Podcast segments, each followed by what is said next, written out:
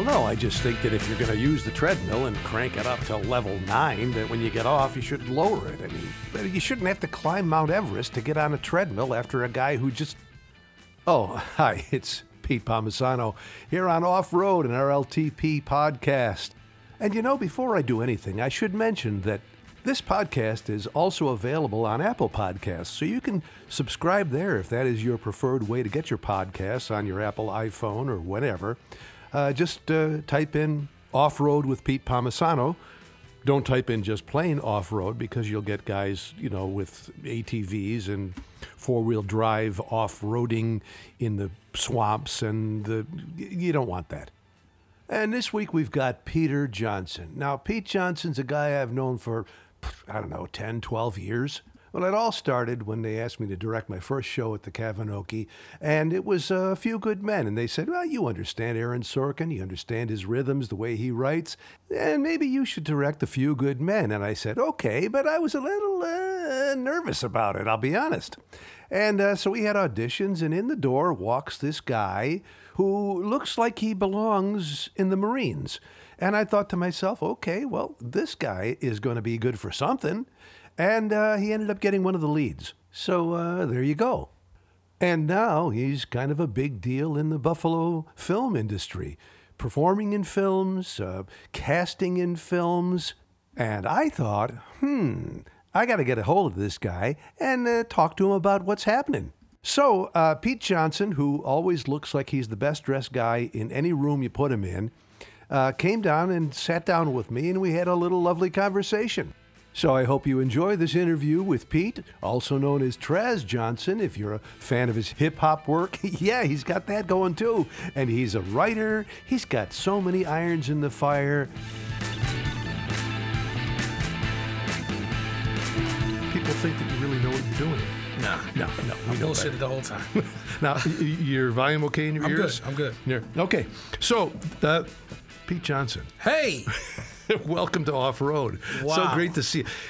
Ten years has it been since uh, a few good men? I would think so. I was, I was kind of a young guy. I'm kind of an old dude now. So-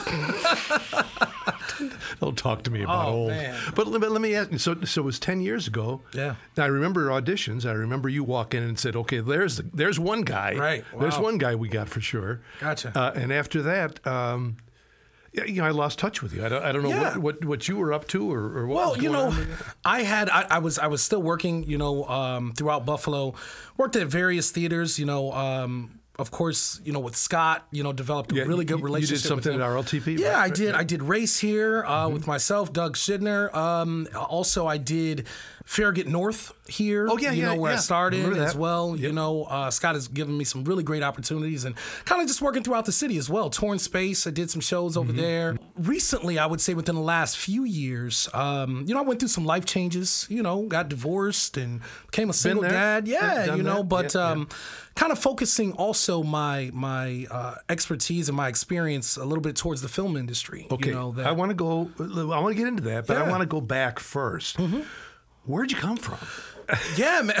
I mean, are you local? so I uh, originally born and raised, yes. Yeah, yeah. Um, so you know, High I- school, uh, high school, St. Joe's. Oh, that's right, St. St. Joe's. Joe's. Yeah, I saw St. that Joe's on your- Collegiate. Absolutely went know. there uh, for high school, and you know, ironically, the thing is, in in uh, as you know, Pascal Fresina, like you know, he was Pascal, there when right. I was Yep. there as Yep. well, but. I didn't study this stuff in high school. Uh-huh. I, I wasn't even interested, man. And uh, I had gotten to a point where you know I went to uh, to college. I was kind of playing sports and stuff, and uh, I, I noticed it was one building where all of these pretty girls were going in. That always attracts attention. And I it? said, What is that building? and they said, It's the theater. And I said, Whoa. I said, It's the theater. So I kind of browsed in there, and that was kind of like my introduction. And really, I'm just kind of like seeing what girls and stuff I could talk to. And of course. From there, you know, I, I really didn't dive into theater then. I kind of took, I wanted to take some lessons first. What were you, what were you uh, interested in in high school, or was it like all the rest of us were just? "Uh, Yeah, I, don't was. I was, I was a football guy. Oh, of I was a football you're a guy, football guy. you know. So I, I just kind of played sports, you know, from there, and uh, you know, you never know where life will take you because you know dreams change. You know, I, at one point I had these dreams of like being a pro football player. Sure. And then like I didn't be I wasn't six two. I wasn't six five. You know, yeah, I just- nature has a way of saying, "Hold on there, pal." yeah, I just kind of stopped growing, you know, and uh, you know, picked up this uh, artistic bug, you know, and um, kind of grew it from there, man. And it's something that you know I, I can't get rid of. So, who was in charge at, at St. Joe's at that point? Um, there was a, a theater guy named Mr. Diot. Oh, I know Um, Jim yeah, Diot. Yeah, Diot was there, and you know, to be honest, I'll be I'll, I'll, be 100 percent honest. He kind of noticed my artistic talent before anybody. Mm-hmm. I would take his class, and um, he would point out things. He would say, "Your imagination and your energy."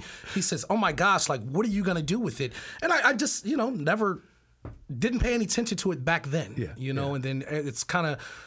Uh, ironic how everything comes full circle. You were as surprised as anybody, and you said, "What are you going to do with it?" Well, I, I don't know. What what am I- What what can I what- do with exactly. it? And where are those girls going going over there? Right, what And is there any connection between because St. Joe's, of course, all boys school. Yeah, So those yeah. were the girls from uh, where Mount Mercy. Or, It was or- th- no. This was actually, and this was after high school, man. This was after high school where I really kind of discovered that artistic talent. Uh, and I was in in Baltimore, Maryland. I was going to a school called Morgan State University, and that's kind of where they had a very small theater department, theater and dance department. But that's kind of where I was introduced to it. Did you go in for business or? or I was going, yeah, for like business. Yeah, For yeah. like business and, you know, just kind of trying to figure things out. You know, at the time, I'm 18 years old. You, you kind of don't know any different. And as, you know, for me, I, I had practical parents, you know, where my parents are like, you know, you're You going need to find something that's going to get you. you're going to get a job. Yeah. You're going to get a job. Something that you earns know, money. Absolutely. None of you this know, art so- stuff.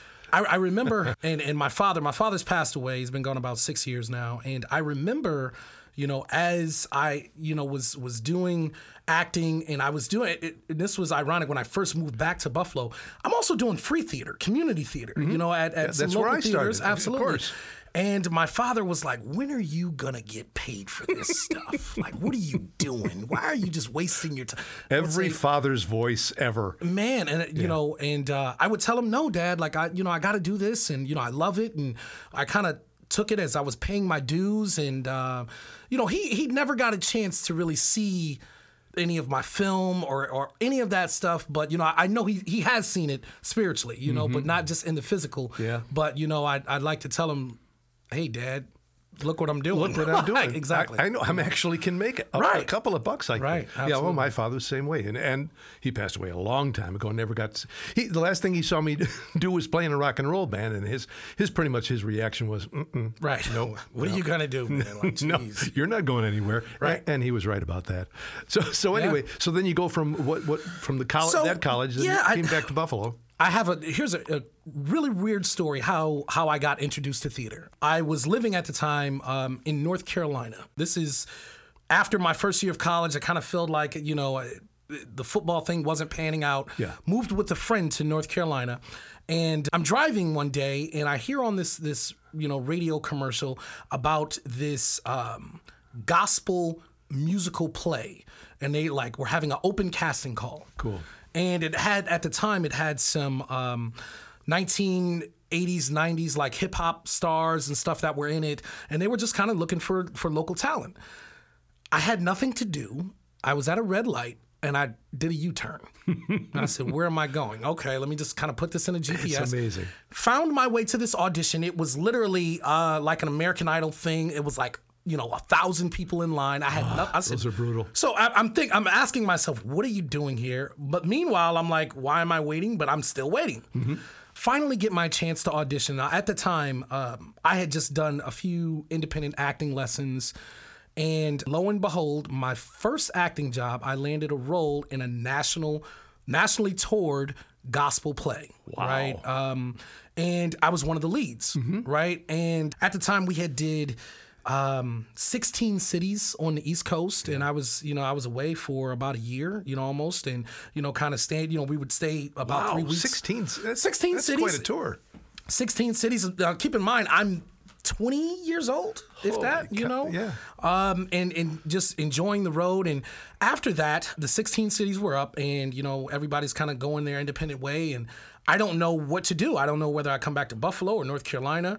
So um, Well, just quickly, let me ask you. So this Mm-hmm. tu- this tour was it song and dance? Was it just uh, Bible stories? No, What no, no. This was uh, it was a it was uh, like a hip hop gospel Okay. Mm-hmm. type thing, you know, hip hop gospel, and it was written by you know uh, Salt from Salt-N-Pepa from the you know the Oh, rap sure. Mm-hmm. group back in the day, and it was so it was somewhat of a musical, but it was a hip hop musical, you know, incorporating acting and you know uh, hip hop, and uh, So that runs out. You come back to Buffalo. no, so it runs out, and yeah, I come back to Buffalo, and I'm saying, well, what do I do? And at the time, you know, at that at that point, doing a year of acting, I just got bit by this bug. I'm like, I can't. This is this is what I'm here to do. It's what I want to do. So I travel off to film school in New York, and uh, I spend three years in New York. I go to New York Film Academy. I study acting and directing there. And once I graduate, you know, now I'm at the program. Okay, what do I do now? So uh, at the time, I was living in a, a, a small apartment in New York, but my student loans were paying for my education or paying for my housing at the time. And now my, you know, I'm done with school, and this apartment, this closet of an apartment, costs like fifteen hundred a month. so I'm like, let me go back to Buffalo. So I go back to Buffalo, and you know, I'm living with my parents, and I discover this wonderful theater community in Buffalo that I had no knowledge of prior to me leaving. And I find all these local theaters, and I, I'm, I'm, everyone has these seasons, and I'm like, it's so much work here. Oh my gosh! So that's kind of when I dive into the theater community, and I start working locally, and I start um, rubbing shoulders, and I meet the the Pete Palmisanos of the world, and and everything, and, and and it's starting to feel like home. You know, and yeah, and then from there, I was kind of lucky enough to uh, catch this film wave that came to Buffalo. Man, Yeah, it was yeah. really weird. Yeah, we got to get into that Yeah, because yeah. Mm-hmm. I, I, I'm dying to know how all that happened. Uh, but when you first came back, you, you you had been to film school. Yeah, right. yeah. And so now you come back, you, living at home or Living, yeah, living with mom and dad at the time, and uh, you know, I was working. You know, I had always been in the gym, so I was working as a personal trainer, and also just you know, kind of diving into. I wanted to audition as for as many theaters as I can, uh, and of course, you know, at the the Paul Robeson Theater, who you know is primarily African American actors, they kind of took a hold of me. So I did like my first four or five shows there, and then you know the Ujima Theater, and then I kind of started branching into other theaters. They kind of discovering this this young, vibrant, you know, African American actor in this community, you know, and, and that's kind of how it it started there. Yeah. So now you, you're doing theater, Mm-hmm. and you, but you've still got your mind on film. Yeah, And so, how do you get connected? Because because there was a time when we sort of lost touch for Yeah. for several years, and all of a sudden I go to a film audition, boom. There's Pete Johnson, and I'm thinking, what? what, what? what's going What- on what is- here? what's? So, Yeah. if you if you don't mind, take me back to the beginning of how that even happened, because I'm sure that It was weird, man. So, you know, for me, just, you know, kind of being studying as a film actor, you mm-hmm. know, per se, a guy, Peter McGinnis, Yes. comes along, you know, a great filmmaker out of Buffalo. I kind of, we kind of, we kind of cross paths. And I auditioned for him, and the first thing he says is, "You're a film actor," you know. And you know, I said, "Yeah, but I've been doing some theater and stuff like that." And he says, "Oh my gosh, like, you know, you're you're really good at it." So I, I kind of started, you know, under his tutelage, right? You know, kind of learning from Pete. was this when he was doing sort. Queen City? It was before then, kind of then. Buffalo Bushido. Oh, Buffalo you know, those Bushido. Okay, days okay. he did Buffalo Bushido, then then Queen City, then he started doing some commercials, Mm-hmm. and I kind of just kind of kept in contact with him. Meanwhile, also when you study film, the main thing is that you, you're also studying to be a filmmaker. You know, uh, they're kind of teaching you to cultivate your own stories. So the meanwhile, I'm writing, you know, as well. Um, I'm I'm auditioning for different things, and I had a buddy named, Jon Abrahams, right? And this guy, he was uh, pretty pretty prevalent in, in in L.A. at the time. He had did uh, Scary Movie. He did Meet the Fockers with Robert De Niro. I remember Um, this guy was you know pretty prevalent, and he had written a script. Good friend of mine, and he said, "Hey Pete, I got this role for you. I want to shoot it in Buffalo."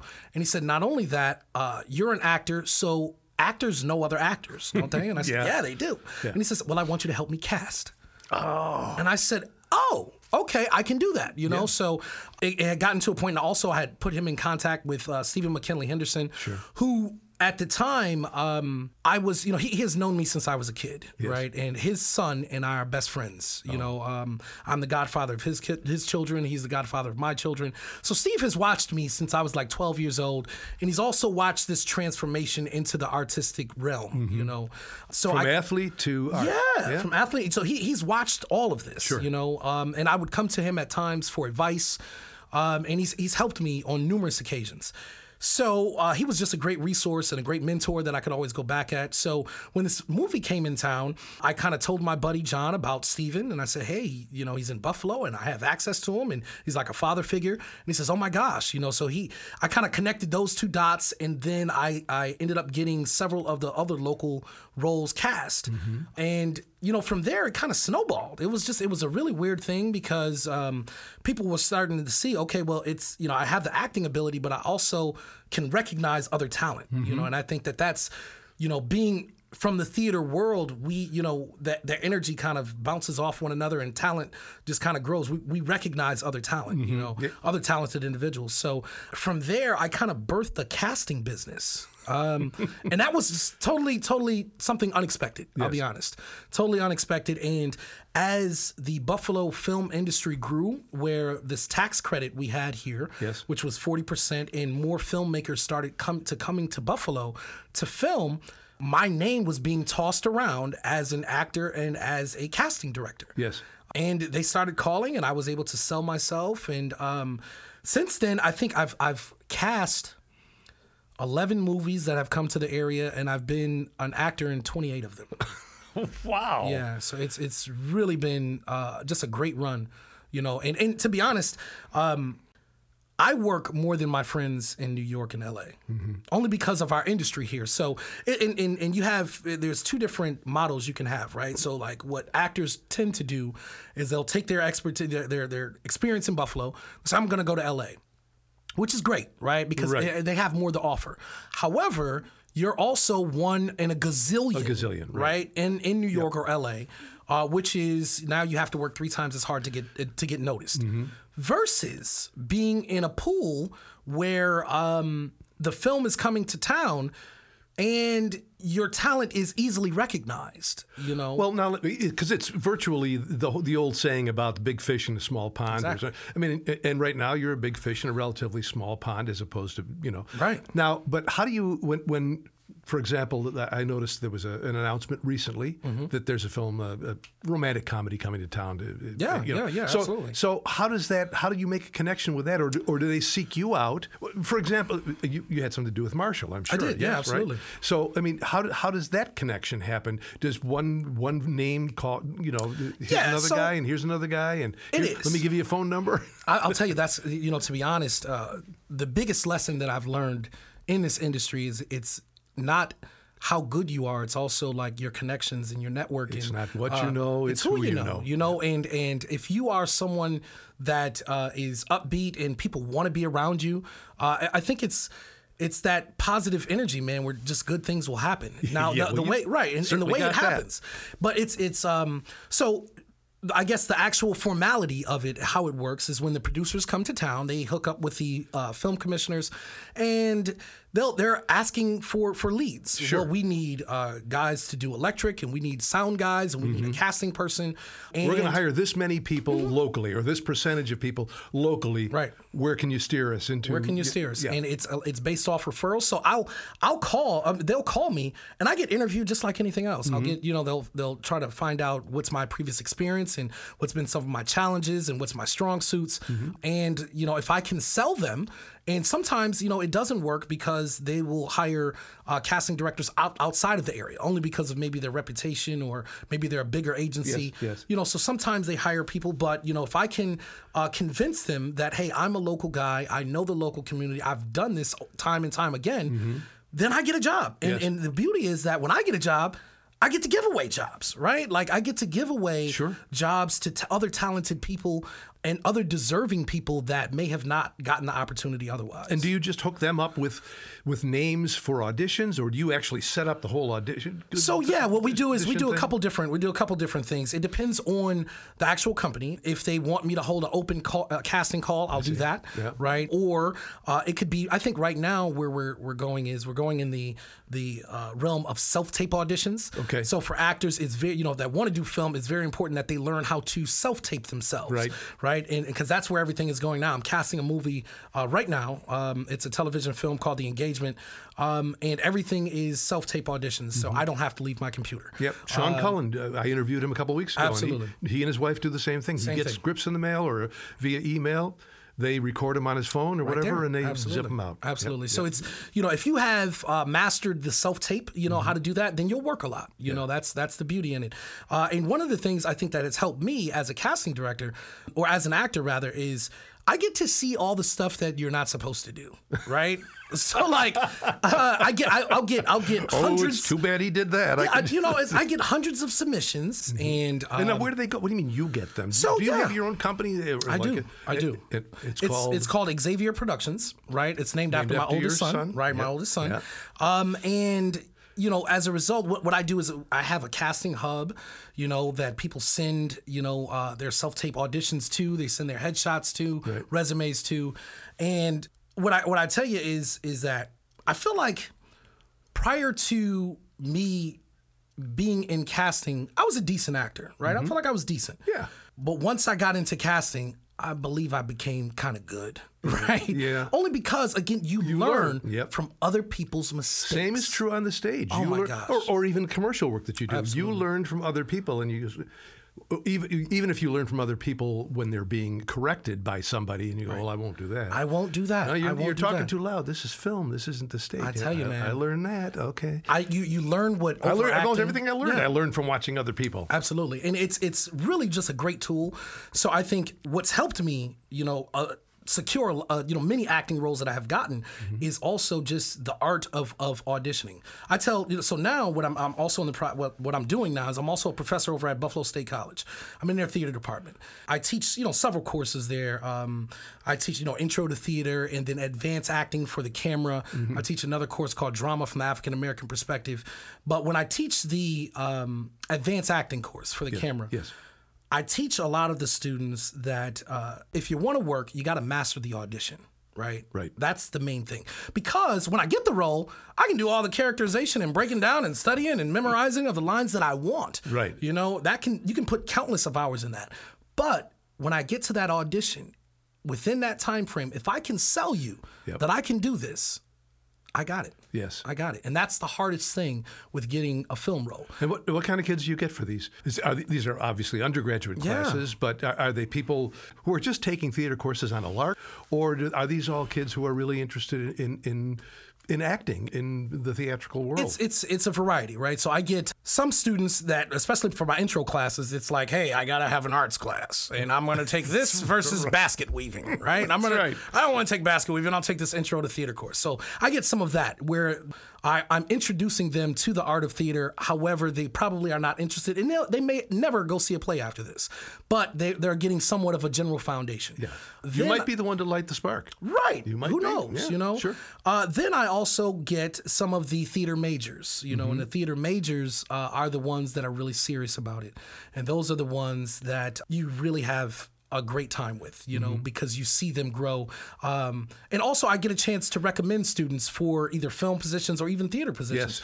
Um, there was one of my students, David Burgos, who was in interrogation interrogation room here at, at, at Road Less Yes, Traveled. did. Uh, and Scott called me. Hey, who do you have, you know, out of your student body that could fit this, that's around this age range? And I referred this kid and he came and knocked it out the park. Cool. You know, and that's just a great feeling, you know, knowing that, hey, um, I kind of helped that process, you know, and I, I kind of, you know, got the ball the, the ball rolling for his first professional job. Yeah, usually when you're a teacher, you don't know if you're having any effect. You don't know if it'll be realized years down the road. Yeah. But you actually have some input into local casting options.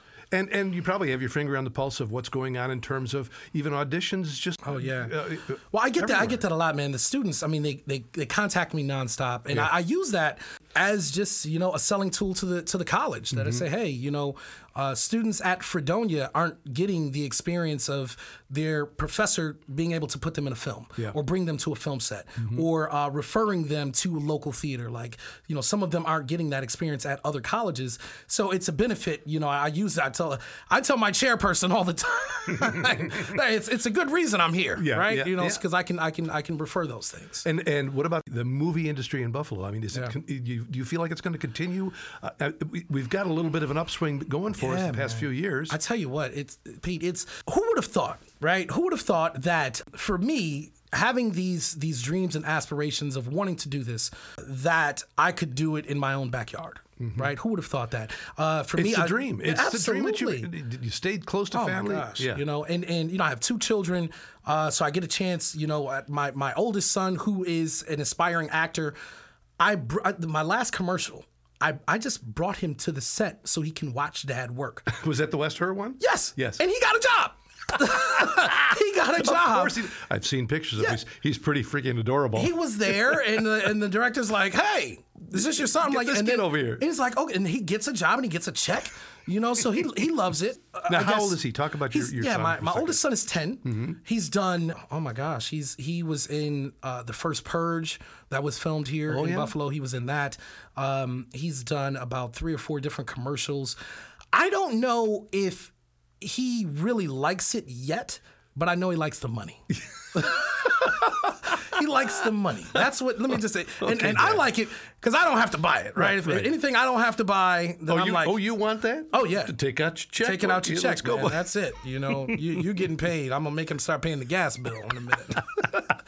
And you have another son? I do I have another son um, who is only three, you know, three years old, and but he's already started. Um, we we did a a photo shoot recently regarding uh, babies and their feet and stuff like that. And I don't know if he likes it. He doesn't like the cameras and all that stuff yet. But you know, I'm I'm kind of throwing him in the pool to see if he'll swim.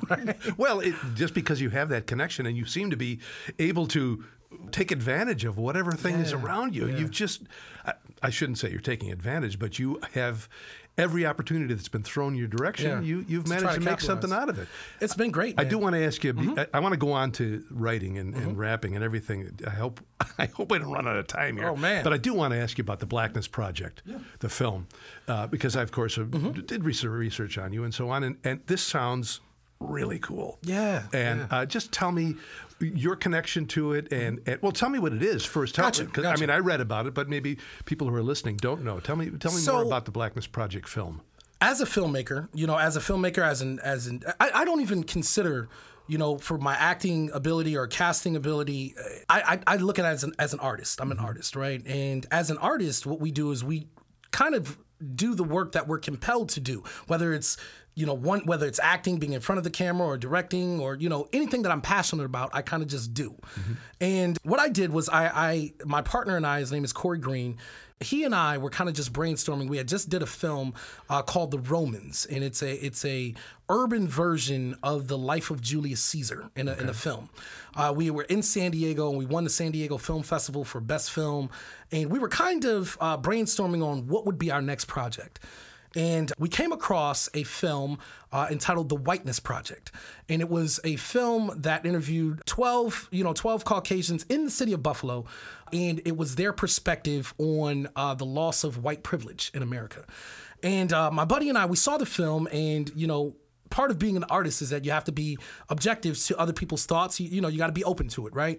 And I saw it and I said that this was a good film only because we hadn't heard those those perspectives before, but it deserves uh, something that was not combative, but something that In that- response. in response that that that could drive a conversation. They- So they, were talking about the loss of white privilege. Has, that hap- has that happened? Well, to some people it has. You know, it, it definitely has. I think that I- I- apparently you know, I missed it, but, uh, it's it, it's all in perspective. So this was in. i- i- So yours. This is like the white album and the black album. There you go, right? Mm-hmm. yeah. So this is the whiteness project. So so you- the two of you came up with this idea to do this in response. Right. Uh, and what was your intention? Well, what was, what was the response meant to be? Well, I tell you what, it was more so, it, it started off very small. It started off where we were going to do the same thing. We were going to interview 12 African Americans in the city of Buffalo, kind of talking about the same topics, you know, but just a different different side. However, the film kind of grew. It grew and it's got its own legs and it had its own identity. And we ended up uh, not only interviewing people in Buffalo, we ended up going to uh, Washington, D.C., we ended up going to New York City, and then we ended up getting a sponsorship from Ancestry.com. Okay. Uh, and they flew us out to Utah and we got a tour of their headquarters and we do these genealogy tests and we kind of find out our background and our heritage and things of that sort. And what it, it what the film ended up growing to be is a documentary that is focused on the African American perspective of race relations and we cover several things like uh, interaction with the police we cover slavery we cover just just I guess the the African American experience, Okay. you know, and where we got uh, Ancestry.com involved is because uh, at the end of all of this, and, and sometimes when you watch the film, you could get a very downward, you know, your downward feeling. It's like, oh my gosh, because this is, you know, somewhat of an oppressed, you know, of an oppressed perspective. Of course. Right? So you have to have some type of upswing and say, well, what's the positive in this? Well, the positive in this is that you get to identify with who you are, and there is some, there is there there's something extremely powerful in the universe about knowing where you who you are and where you come from and being proud of that you know Okay. Uh, and that's kind of how we we wrap the film all together about you know giving the perspective of being proud you know of where you come from being proud of who you are because again if you don't know that then you you, you kind of lack direction on where you're going in life you know what i'm saying Yes, I do. um, so it's you know it, it's it, it, the the film has been extremely successful. We were featured on CBS News early last year. Uh, CBS, you know, Jericka Duncan uh, came to interview us. She spent two days with us.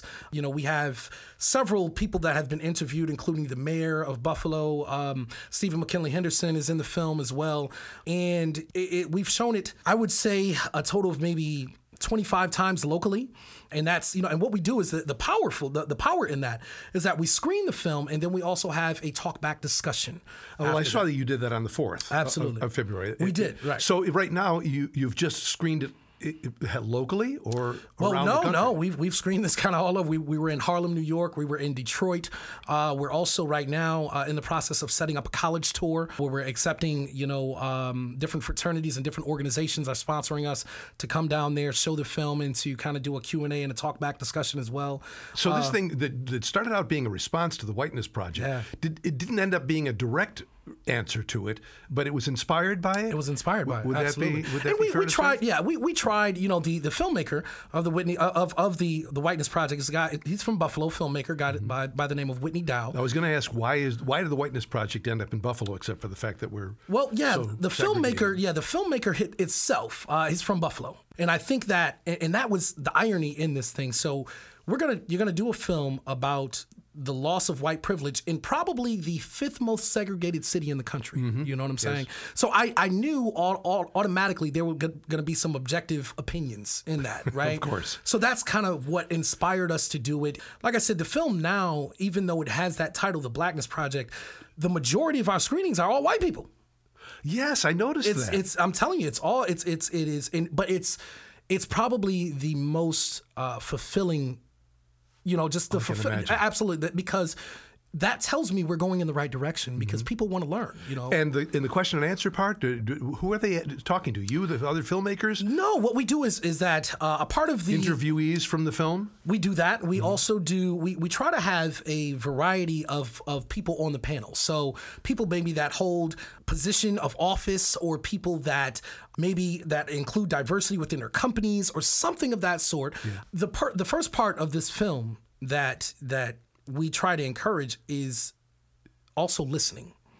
You know, it, it has to be if you if you're talking and you're trying to get your opinion across, that means you're not listening. You're not listening. right? Right. And I think that that is at the core a lot of problems with society in general is that we don't want to understand one another because we're not listening. Right. You know, we have our own opinions, our own thoughts, and everyone's going at each other, but no one's listening. So, and it was interesting. You know, I'm sure. I'm sure. it was interesting. But but since then, the film has done extremely well. Uh, we're a year and a half into making it, and we're still screening it nonstop.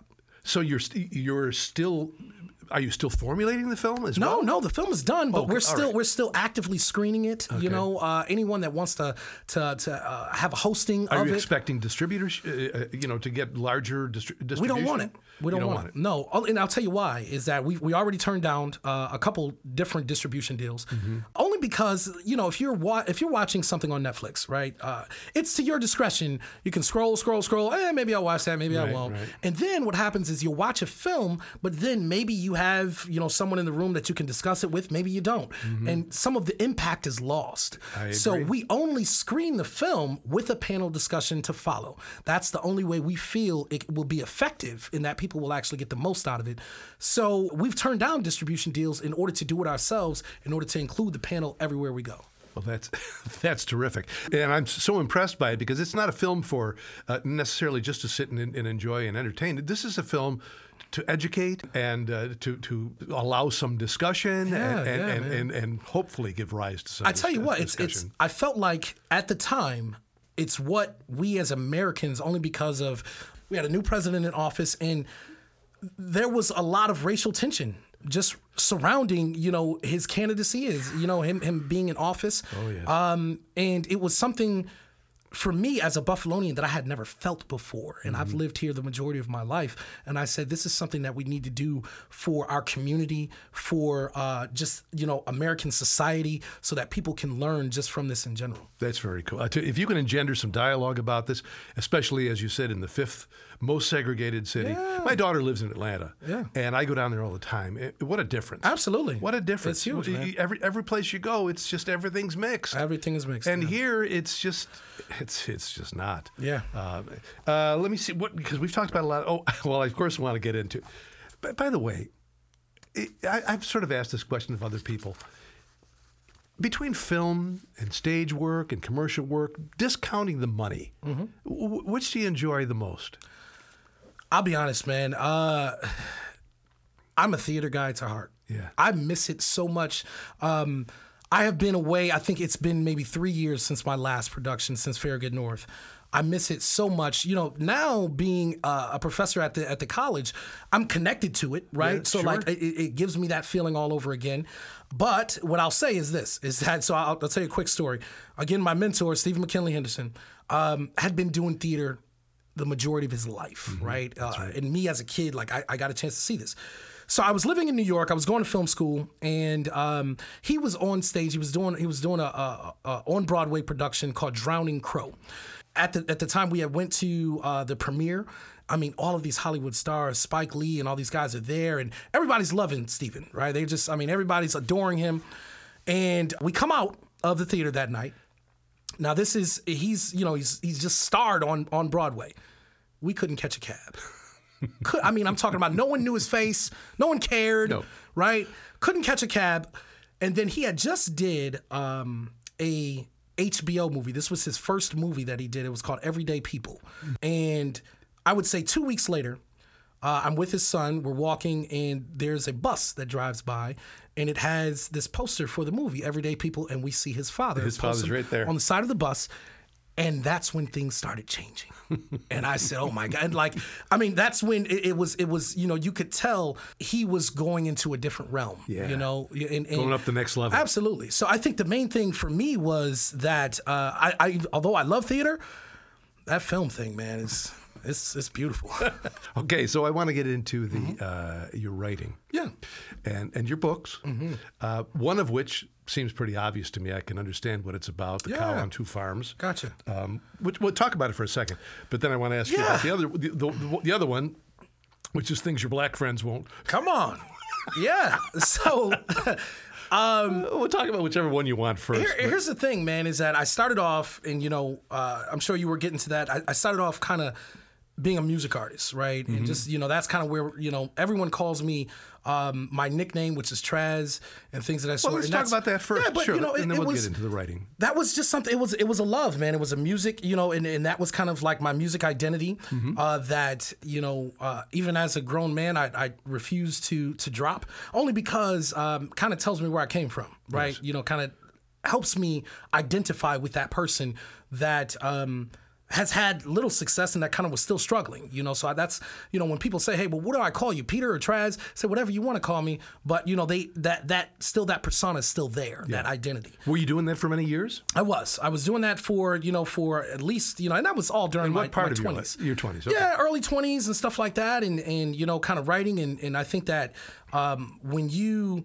uh, there, there's a saying a lot of times when you kind of grow up in the inner city uh, that you got two ways out, whether it's you know through music or you got a jump shot, jump right? shot, you know what I mean? So mine was you know trying to trying to figure out my musical talent, Mm-hmm. and um, but what happens is is that that talent never leaves. Right, that Oh, of that course. that artistic ability it never leaves. You push And- it down and for a while, You push it down. you can there. suppress it. It's still Yep. there. And uh, for me, again, I, I I try to consider myself just as an artist, not even as an actor or anything, filmmaker. Um, you kind of do what you're compelled, you Mm-hmm. know, to do. And so I I decided to write these books. You know, I'm in the process of writing two more. But my first one is called 15 Things Your Black Friends Won't Do. I'll tell you what. So, uh, again, growing up in the inner city, um, being uh, you know blessed enough to have the opportunity to go to St. Joe's and have uh, you know an eclectic group of friends, um, there were often times where uh, I was the only black guy in the room, right? And but you know, again, that- it, it, I guess it was just more so that. Um, it wasn't a racist thing. It was just no, you know, people would tell me, "Hey, there's no black people in my neighborhood," you know, type thing. Right. And uh, so as a result, I used to have to educate some of my non-black friends on black culture. Right. I used to have to say, "Okay, listen, black people don't do that." All right. Uh, no, I'm not. I'm no, I'm not gonna take these these two boards and slide down this mountain, which you call skiing. I'm not gonna do it, right? Only because a uh, my parents can't afford it, right? right. Because skiing is expensive, Yeah. and you know my parents bought one basketball and everybody on my street play. it, so I, I wrote this book uh, to kind of. Um, Again, it's it's more so race to educate, relations. but it's Absolutely, it's race relations, build race relations, but it's also in a uh, comedic stand-up routine. Mm-hmm. Uh, but it's all from my experience, right? And um, so I, I wanted to do that. And that book is, I, I tell you what, man, I people love that book. They love it. I haven't even seen it. I've heard one thing your black friends won't do from you right now, Oh. Yeah. and, and I already love it. I'm telling you, I, I got to give you a copy, Pete. I, it's it's because you know, and, and that's the funny. The funny thing is, like, I have uh, some of my my black friends like, oh, I want this book, and I'm like, but it's not for you. No. it's not for you. No, it's for your white friends. It's for your you- Indian you turn friends, the right. page, you go, mm, Right, and that's exactly. They're, they're, they're just confirming what I wrote, and I'm like, okay, yeah, it's you know for other people to learn. Yeah, that's right. So it's so it, it's it's really a great tool. Um, it's you know again comedy, and I think it's a a great way to bridge racial gap, you know, I guess racial gaps in a humorous way, Yeah. right? So like that was my first one, and then um, wait, tell me one more thing a black friend won't do, okay, and uh, then go, then we'll go I on to the you. other one. Um, another thing your black friends won't do is um, we will not wear shorts in the wintertime. okay, and I have and, and the good the good thing about this because I, I listen. I got a lot of white friends, man. All right, I don't know what it is about jacket and the shorts. I- I don't know what it is. Believe me, you're preaching to the choir. And I'm like, what is this, man? Because I have a couple of dear friends who are always in shorts. I go, It's cold, What the- right? it's cold. What are you doing, right? And your, your kneecaps just not. They're not cold. is it that much more comfortable? I, I don't know. I love I don't know. anyway. So yeah, you know, but it's it's full of those things, and the beauty as well is that uh, I also have cartoon illustrations that that so it's not only just the um That one the- phrase. right It's it's, the- not the phrase it's also explanation Yes. and it's also like cartoon illustrations in it I'll, I'll give you one more um and this is just another thing I, I i have to touch on this so your black friends won't go swimming Won't go. no we will not go swimming absolutely not Why is that? Okay, let me tell you why. Please right? so okay, Educate so here we go. So the first thing is, especially if you have a like a, a, a, a African American female, right? Mm-hmm. Um, with our hair being much Ah. more curly, right? So it takes her hours to straighten out her hair, right? So the moment her hair gets wet, it's gonna curl right back up. Okay. A black woman ain't doing that hair all over again. Okay, she just took three hours to do it to get here. Okay. right, to get to the pool. She's gonna look pretty by the pool. She's not getting in that pool. Now see that right? all makes perfect sense. But to me. not only that, hold on. So then, um, growing up in the inner city, uh, no one had swimming Access pools. to a pool, No, man. So like, the only pool in my neighborhood was like the public pool that the kids would pee in. so if you if you had a mother like mine, my mother was like, "You're not getting in that pool. All them kids is pissing in that pool." so I was so as a result, here I am. Also, being like a, a almost a forty year old man, not knowing how to swim. That's another thing. not how knowing how. Yeah. Because it's like, okay, we don't have that. The, at the at the very most, uh, in my neighborhood when we grew up, in order for us to get wet, my dad would put out the sprinkler. sprinkler run right Or run some, sprinkler. right, or someone would go and, and open up a fire hydrant until the police came and told us to turn it off. Yes, yes. There was no pools, nobody swimming, you know. So that was, you know, so that that's all that stuff's in the book, right? I love it. So yeah. the cow lived on two farms. The cow, the cow on two farms, man, is um, a book. You know, recently I, I, I mentioned within, um, I, I've I've been divorced three years now, right? And um, it was traumatizing for you know not only me, you know, it's but it's for my children because my children were young. Of course. And uh, what I wanted to do was I wanted to create a product that could help me grow artistically, but also could help my kids, right? My kids and other kids. And what I tell people all the time is that a lot of times in storybooks, we read about Mama Bear, Papa Bear, Yes. but that's not reality for a lot of kids, right? You know, some kids, you know, right now the divorce rate is like 50%, man. So there's a lot of kids that grow up that's affected, you know, living in two households. So my family, a, a lot of, again, a lot of my, my inspiration comes directly from within my family. My, my dad was a farmer.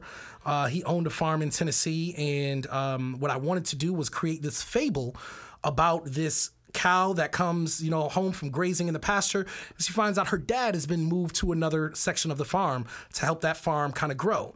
And she's very sad about it, but she has to go to that other pasture to visit her dad on a regular basis. And what she does is she goes there and she finds that it's not so bad, you know, where she takes the the benefits it, it, makes light out of a bad situation where she makes new friends there. Mm-hmm. And she also gets double holidays now you know from mom and dad. And she has benefits. She loves the shade on mom's farm but she loves the grass on dad's farm. So it's it's written in the form of a metaphorical fable that kids you know that are that are going through this can actually relate you know to it. And then they can see the positives out of what seems like a, a a dark situation. So yeah that that was like and, and that was probably the, the work that I'm, I'm proud of the most, you know, because it not only did It's it help my kids, right, yes. right. It wasn't, it was so personal. Not only did it help my kids, but I get a chance to go to book fairs, you know, throughout the country, and people just they marvel at that thing, man. And it's, Mm-hmm. I feel like a genius, but I'm like, no, I just had to go through something. It's what a great idea. well, was- yeah. you know, I went through it as well. Yeah. And it's something I relive all the time in my head, and it was just horrifying. It is, man. And, it is. uh, it is. All right, so I think we've touched on almost everything, but now I have to ask you the off-road question, Yeah. which is, uh, although I think I might know the answer, but I, then again, I maybe I don't. And the question is this: I'd like to take you off-road for a 2nd off the road of your current life, but you have so many roads you're following right now, but they're all in the entertainment field. What other road might you have taken? Hmm. You know, um, again, my, my father was very strict and he wanted me to have a practical profession. He wanted me to be a lawyer. That's what he wanted me to be, only because of my personality, my ability to communicate effectively with I can people. see it, yeah. And I remember as a kid, you know, uh, my dad used to do this thing in front of his friends. He used to bring me in the room and say, "Hey, hey, hey, watch this. Uh, Peter, tell everybody what, what, what you gonna be when you grow up." And I would, and I, I, I, one time, I got it wrong, and I said, "I'm gonna be a liar." He said, "No, you're not going to go into politics." you know, so that and that was the thing. So be a liar, but you know, probably it, it would be around, you know, somewhere, you know, per, most likely a lawyer of some sort, just because that's what he wanted, and that was what uh, was more practical, you know, and what he saw for you know from me, you know, the, he, he saw the skills early on for me to be a great, effective lawyer. But you know, a lot of times, man, you got to follow your heart. You know, Of you got to follow your heart. Did you ever have any interest in lying? None. None, man. None. Lying. Nah, it was, you know, nothing. I, you know, um, I think it was too much studying.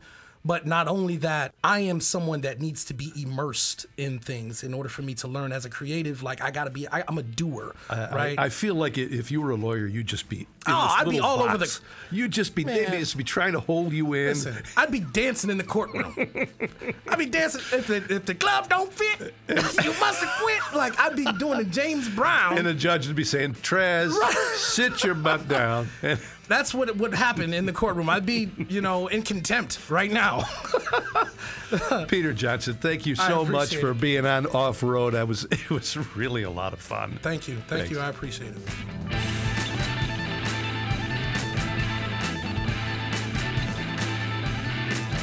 Well, really, it's what you learned in kindergarten. You know, you leave things the way you found them.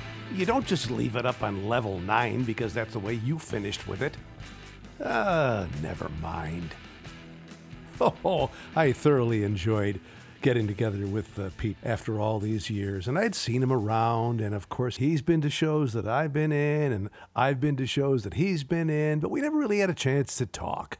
And uh, that was that was just great. It's always fascinating to me to see the twists and turns that a person's life takes uh, to to bring him to where he is now. And uh, The idea that he could, his dad wanted him to be a lawyer. Eh, isn't that something? My mom wanted me to be a dentist, but I didn't want to root around in somebody's mouth. Come on, mom. Wow, he's got a lot of stuff going on. That guy's, he, he's a doer, all right. And hey, listen, coming up next at the Road Less Traveled Theater is Hand to God. That runs March 5th through March 29th. And in connection with that show, we will have our next interview in two weeks with Adam Krudinger, who designed the puppets for that show. And it is a great show. You'll be hearing more about it from me and from others in the near future.